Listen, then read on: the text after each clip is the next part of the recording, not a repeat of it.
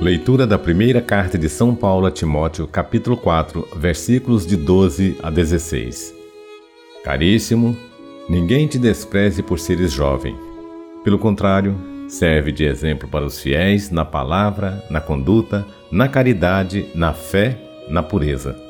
Até que eu chegue, dedica-te à leitura, à exortação, ao ensino. Não descuides do dom da graça que tu tens e que te foi dada por indicação da profecia, acompanhada da imposição das mãos do presbítero. Com perseverança, põe essas coisas em prática para que todos vejam o teu progresso. Cuida de ti mesmo e daquilo que ensinas. Mostra-te perseverante, assim te salvarás a ti mesmo e também àqueles que te escutam. Palavra do Senhor.